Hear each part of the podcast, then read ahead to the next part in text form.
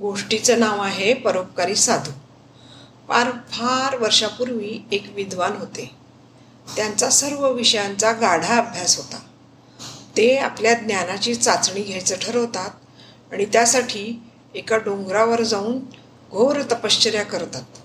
आणि अनेक वर्षांच्या प्रयत्नांनी त्यांना तीन गोष्टींचा शोध लागतोसुद्धा सोनेरी पाणी हिरे माणकं देणारी झाडं आणि बोलणारी मैना. ते विचार करतात की या तर गोष्टी आपण मिळवल्या पण याचा आपल्याला काहीच उपयोग नाही. पण यांचा लोककल्याणासाठी उपयोग होऊ शकतो. मग ते एक युक्ती करायचं ठरवतात. साधू बनून येणाऱ्या जाणाऱ्या वाटसरूंमधून योग्य माणसाची निवड करून आपण हा खजिना त्याच्या हवाली करू असं ठरवतात. मग ते त्या डोंगराच्या पायथ्याला एक छोटीशी झोपडी बांधून राहायला लागतात. येणारे जाणारे वाटसरू त्यांच्याजवळ येऊन नमस्कार करायला लागतात पुढची वाट विचारायला लागतात. त्यांच्याजवळूनच एक गोड पाण्याचा झरा वाहत असतो. तिथं ते पाणी पिऊन थोडी विश्रांती घ्यायला लागतात. लोकांची या साधूवर चांगली श्रद्धा बसायला लागते. याच संधीचा फायदा घेऊन ते साधू बाबा सगळ्यांना स्वतःच सांगायला सुरुवात करतात की ऐकलं का? या डोंगरावर म्हणे खूप मोठ्या खजिना आहे. सोनेरी पाण्याचा तलाव हिरे माणकं देणारी झाडं आणि बोलणारी मैना त्याची वाट इकडूनच वर जाते. पण वर जाताना मागे वळून बघितलं की शिळा होऊन पडते. म्हणून कुठल्याही आवाजाच्या भासाला बोलून मागं बघायचं नाही असं पण म्हटलं जातं. झालं. ही बातमी सर्व दूर पसरते.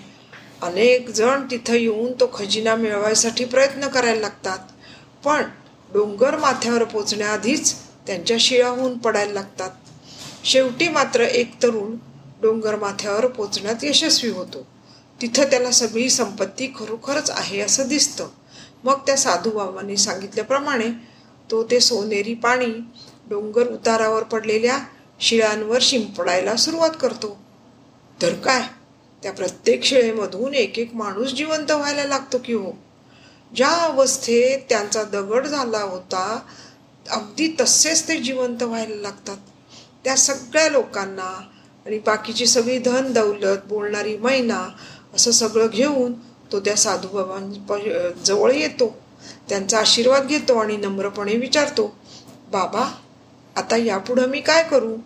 तेव्हा ते म्हणतात या सगळ्या लोकांचं पुनरुज्जीवन कर. त्यांना आपल्या पायावर उभं कर. त्यांचं रक्षण कर. या सगळ्यांना त्यांचं घरदार सोडून बराच काळ लोटला आहे. ते तुझी प्रजा बनून तुझ्याबरोबर नक्कीच राहतील. काळजी घे. आणि ही बोलणारी मैना जी आहे ती तुला वेळोवेळी मार्गदर्शन करेल. तुला गैरमार्गावर जाऊ देणार नाही. तिला मात्र प्राणपणाने जप हो. आणि तथा असतू म्हणून ते दूरदेशी निघून जातात. मित्रांनो या गोष्टीचा गूढ अर्थ मला असा वाटतो की जी माणसं आपल्या पूर्वजांच्या कर्तृत्वावर थोडेफार नाव कमवतात. थोडी प्रसिद्धी मानमरातब मिळवतात. आणि तेव्हा त्यांना कमालीचा गर्व होतो. आणि जेव्हा ते प्रगतीपथावर असताना थोडं मागे वळून बघतात तेव्हा त्यांची शिळा होते. म्हणजेच त्यांचं कर्तृत्व करण्याची उमेद तिथंच थिसते.